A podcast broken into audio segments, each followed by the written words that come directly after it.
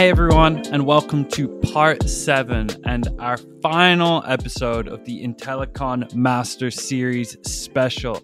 I'm your host, Adam McQueen, and today I was joined by two special guests, both of which I interviewed at the end of the conference with tables being packed up around us, yet they still were courteous enough to give me 15 to 20 minutes of their time. And I can't be more grateful for that because it was two heavy hitters as well. I was joined by Dan Hamilton, the VP of Competitive Intelligence at Salesforce, and Justin Topliff, the head of Compete at HighSpot. Great conversations. You're going to love this one. A couple of the things they get into specifically is Dan shares what competitive experts are doing wrong today, why that is happening, and how they can correct it. Plus, Justin shares specific examples about how he measures competitive success over at HighSpot. Incredible two guests to wrap up an awesome event with the SCIP crew over at IntelliCon. Thank you to all the guests that joined us. And with that all said, let's get into our final episode. All right, we're going to get right into it. Today, I'm joined by Justin Topliff, head of compete at HighSpot, friend of the show. What I tell him is he is actually one of the original guinea pigs from the CE show, one of the first people that relented and allowed me to podcast him when I didn't even know what I was doing. I don't know if I still do know what I'm doing now, but I'm seeing you in person. This is awesome. You came to SCIP. What's it been like so far? It's been great. This is my first SCIP and first conference in person in a long, long time. So it's great to meet so many other CI professionals. I think a lot of us fall into kind of two camps. There's people who CI is a part of their job or they stumbled into it by total accident, like I did as a product marketer. And then it turned into kind of my full time job just as a function of what we were seeing in the market and what my company needed. And then there's the, the really hardcore folks who have been doing this for a long, long time and have all the black magic and tips and tricks, you know. So being able to meet some other folks in the community has been great, learn some of those tactics, and I'm looking forward to taking them back to HighSpot one of the conversations has happened over the last two or three days, and it's like, it sounds like it's the toughest nut to crack and compete, or maybe it's not in your opinion, but this idea of proving the impact on revenue. How do you prove your output? And I've heard a lot of different answers from different folks, and honestly, it's been a question that's come up like water cooler conversation a ton. So, what what's your approach right now in terms of improving your impact on revenue as a compete organization? Yeah, the first thing I'll say is I think you have to. And uh, just with any business program, right? No matter where you live in the business, you need to be able to point to the results that you're delivering to the business. And I think compete is a big hot button. It's something that happens naturally in every company, regardless of industry, size, market maturity, there are competitors in your deals. And ideally, you want to win all of the deals, you know, that you're selling into. So starting with that in mind is paramount.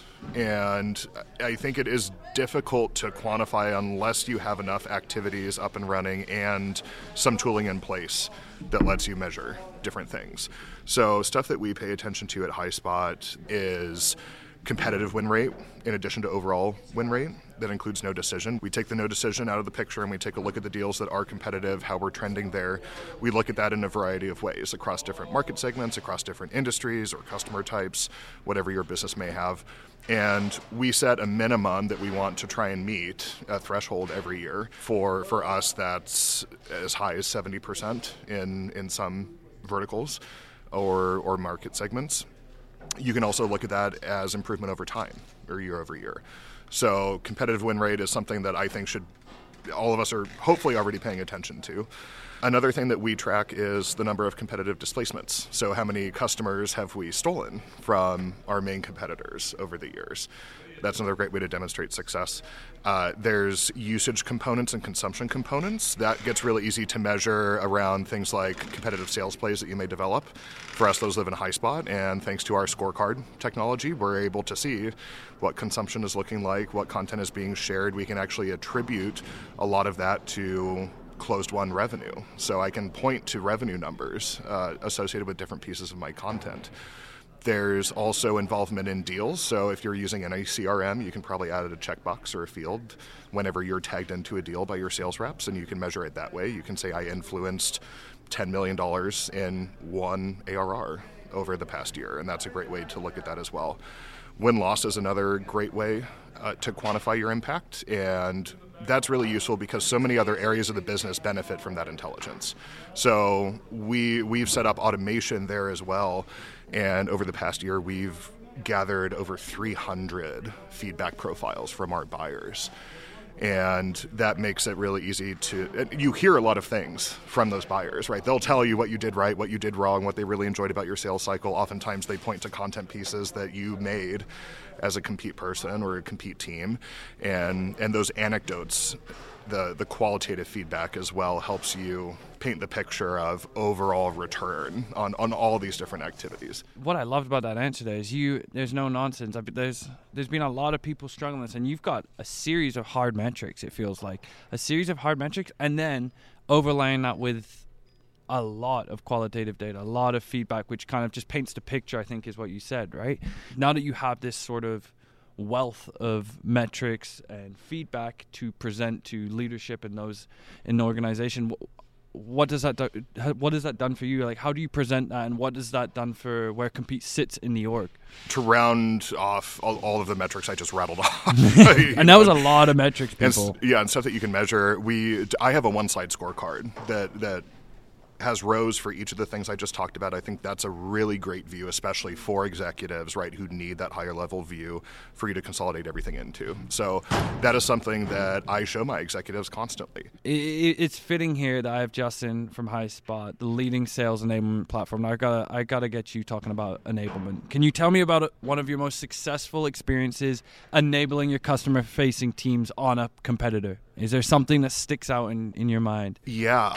Uh, two things. One is that we put every new employee at HighSpot through a lesson on our competitors as part of onboarding. So that's an exercise. We want everybody to have a baseline level of knowledge about what's going on out in the market, who we're up against, and where we're going. So if, if everybody across go-to-market teams has that clarity, we're able to execute really well, and they're able to be mindful of how everything that they're doing will help us compete to win. The most recent thing that I can think of is around competitive sales plays, which again live in Highspot for all of us, and we have scorecards that that we can look at to show the efficacy of all of those sales plays.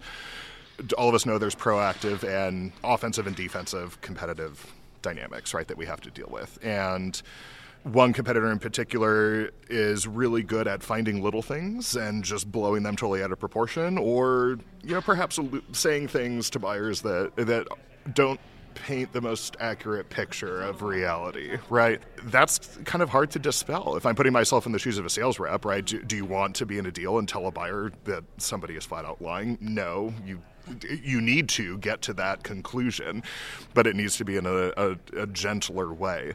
And I think that gets really complicated when it's also a highly technical product or feature that you're discussing. So for us, we had a situation where that was happening, and we were able to develop a sales play specific to one of our features and product offerings. And we were able to do that in a way that our reps had enough knowledge about what was going on and what the competitive situation was. We quickly re educated them on our capabilities so that they were clear on that and how it compares to that of a competitor. And then we ended with here's some stuff that you should say to your prospects and also some content that you can share to back you up and that play has has turned into one of our most used plays. And again, looking at the scorecard, it's been pretty effective. So it's like you minimize friction, and then you supply them with the sources and the support that they need, and then you just let the ball starts rolling. If it's successful, it's gonna happen. And uh, again, the cool thing is when you tie that back, when when I'm like, "What's your what's successful?" You, you tell a sales play, you give me this, paint me this picture, and then you're also gonna have some hard metrics in the back there, the scorecard that's gonna show you. The reason I know that I was a good example is because one, we know that this is something that common com, commonly comes up, and it's a thorn in our side sometimes. But I also know from the hard metrics that we look at that what we're doing in response, yeah, this thing's working. And again, that's that's painting how important it is to have these competitive competitive enablement in plays in, in order to support your sales team. Okay, on the flip side then, I've asked this question, but I don't know why I wrote this in my question list, people, because every time I ask a question, I butcher it. But it, the question is, how not to get your stakeholders to use your intel or your competitive messaging, Justin? two things. The the fastest ways I've found is it's not written in their language, right? So if you're talking with sales reps, even your account managers, everybody speaks very different languages. So the fastest way to turn somebody off and get them to click to the next screen is to not take that into consideration and respect their perspective. And the second fastest way is to make it boring. and Justin is not boring because if you listen back to our first ever episode, Story Time with Justin, the Talladega Nights Ballad of Ricky Bobby, which I've retold on this podcast so many times, so many other compete pros are like, what? I need to hear what Justin's done. Yeah. So you should have seen our sales kickoff. We we rented a racetrack and get the heck out. I pulled the race car out of the garage. As if you couldn't get cooler people. yeah, but um, yeah, it's it's a, a challenge, and I think the tough thing nowadays too, especially for those of us in B two B software, it's it's software and it's technical and it's dry to begin with for for a lot of buyers as well. This is something we need to keep in mind as we're authoring competitive sales plays and telling our sales reps what they should be telling buyers.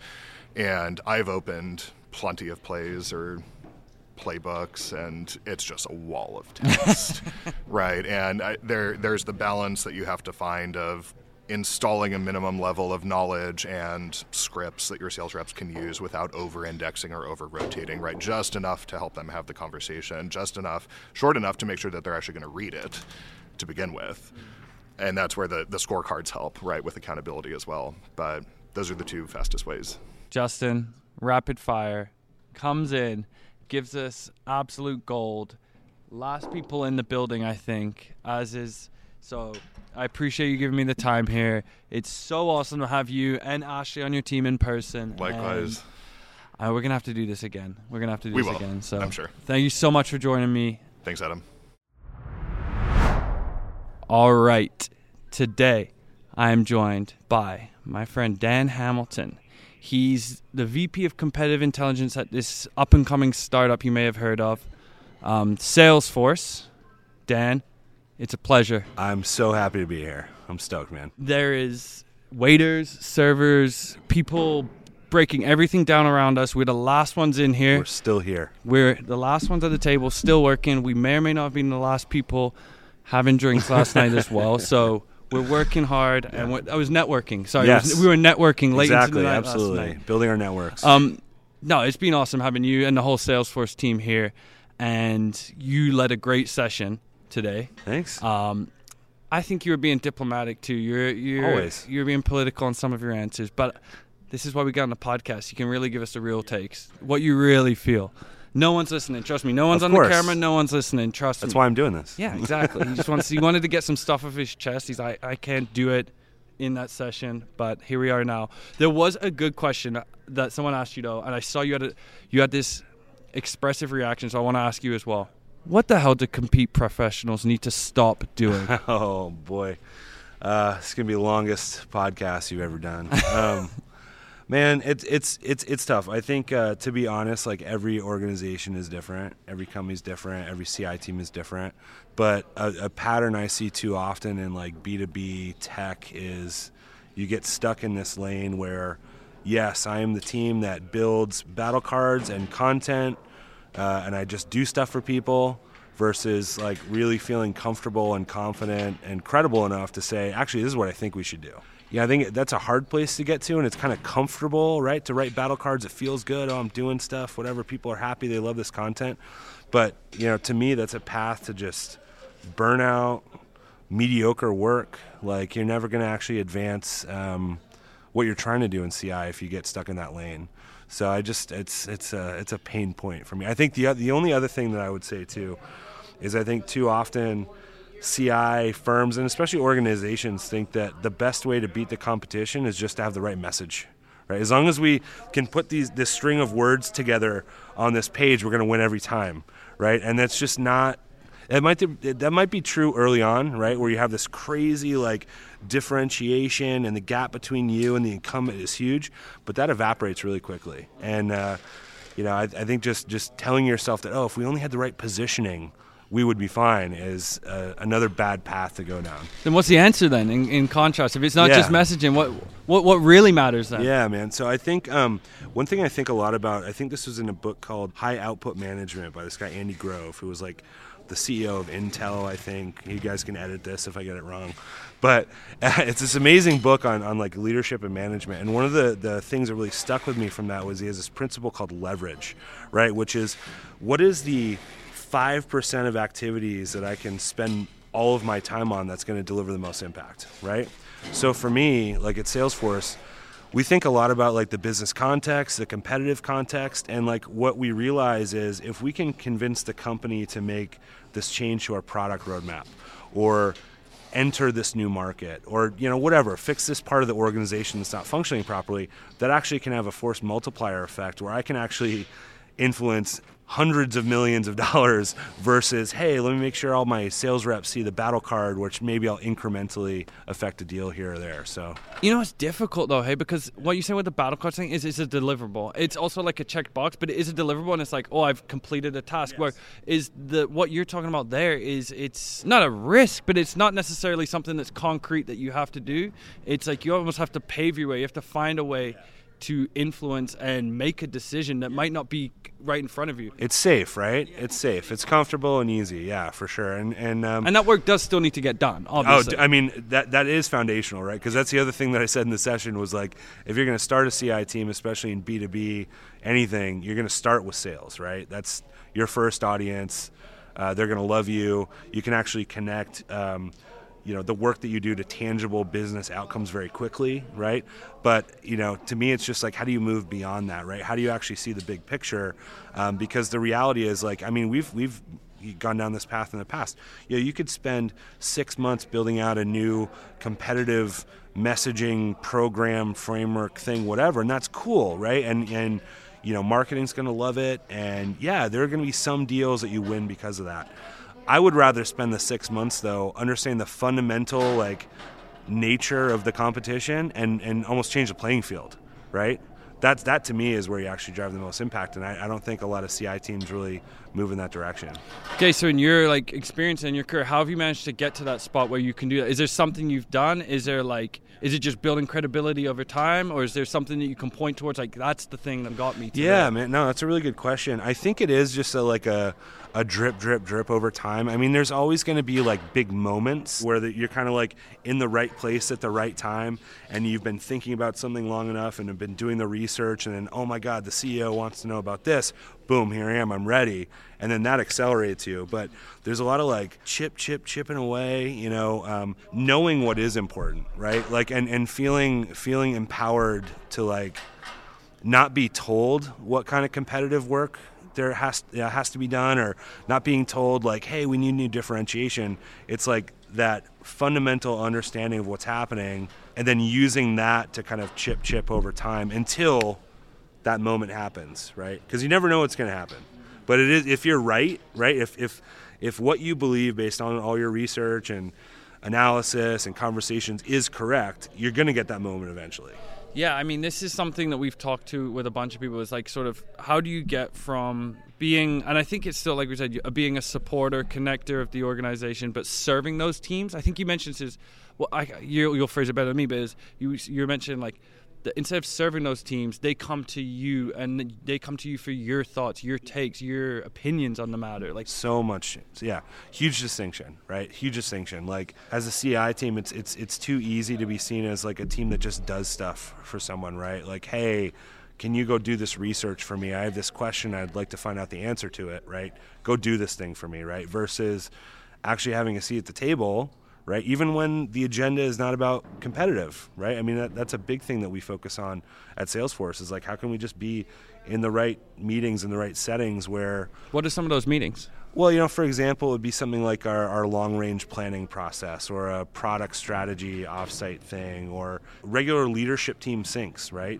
Like, so let's say that there's a business unit you're supporting and every week they have a meeting with the leadership team. You should try and get on that call, right? They should see you as part of that leadership team. Even though you're not on the org chart, they should view you as like a dotted line like yeah you're part of the club with us you are part of this team you're not a separate team that we ask to do stuff for us and in terms of the teams that you work with predominantly, so you're as a leadership side, um, that you kind of got that seat at the table, and then the other teams you support, like you mentioned, starting with sales first. Where does product fit in right now? Product is is well, I mean, our team is kind of split up where Uh, a lot of us, our core orientation is around product, but then that's how we get to sales, right? Because for us, building domain expertise is really important, like in a specific functional market. So uh, a lot of the, the work that we do in terms of these meetings and stuff is with product, is with you know product strategy. Although you know our sales teams are also really important. Like we'll get onto those leadership team calls too. It really, a lot of it comes down to how you split up, kind of who covers which part of the business and what the dynamics are there. Okay, let's go on on one piece on the enablement side. So you've got you're leading you're leading a compete team. I'm, I'm you're enabling gosh knows how many end users at this point. I'm no longer Adam here. I am a genie. I've got one wish for you that I can grant. I can grant you one wish, and it's in regards to enabling your teams better. What would that wish be?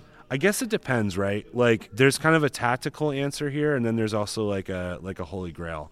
One thing from our experience is that a lot of times enablement is a, a function of marketing, right? Or somehow they're they're very interconnected, interrelated, and a lot of the metrics that we'll use in enablement typically are things like well how many people are viewing the content right? How many times has it been downloaded? Who's looking at it? What's the engagement in this material versus like drawing the direct line? And actually maybe maybe this is my full answer now that i'm saying it out loud.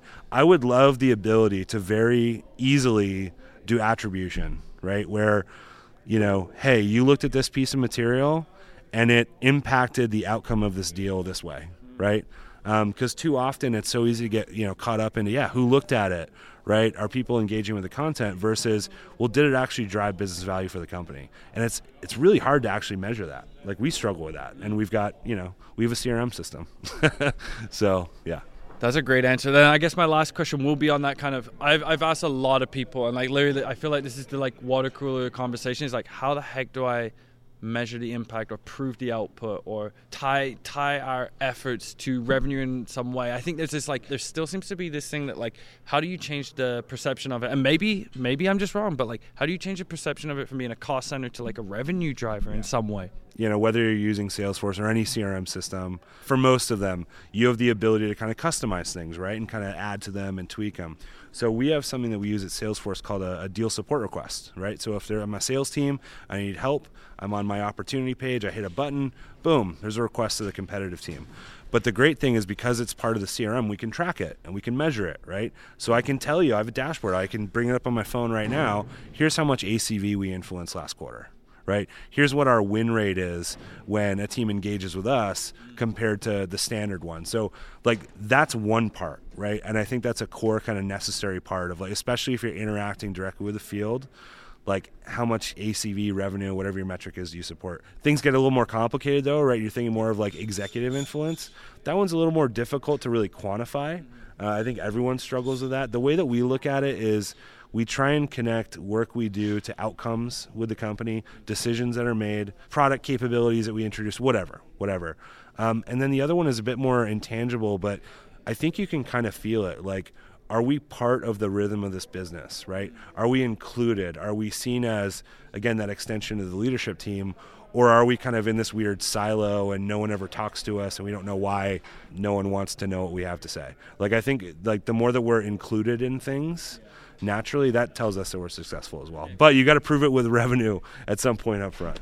That is, I think, and that's like the key for so many people here as well. And I think you're one of the people that are leading the way in that regard. And even you're saying you've got a lot of work to do. Everyone so does, man. It's Everyone the does. nut to crack. They're literally, I think, kicking us out at this point. I think we're, I think we're the last ones in this whole building. I mean, you can't, you can't get us out of here. Um, Dan, it was a pleasure, dude. Thank you for having me. Loved it. I think we're gonna have to do this again. This is a mini version, but I think we're gonna have to do like a Joe Rogan style three hours. Anytime, man. Anytime. You got it. This is awesome. Thanks. Thank you so much. Appreciate it.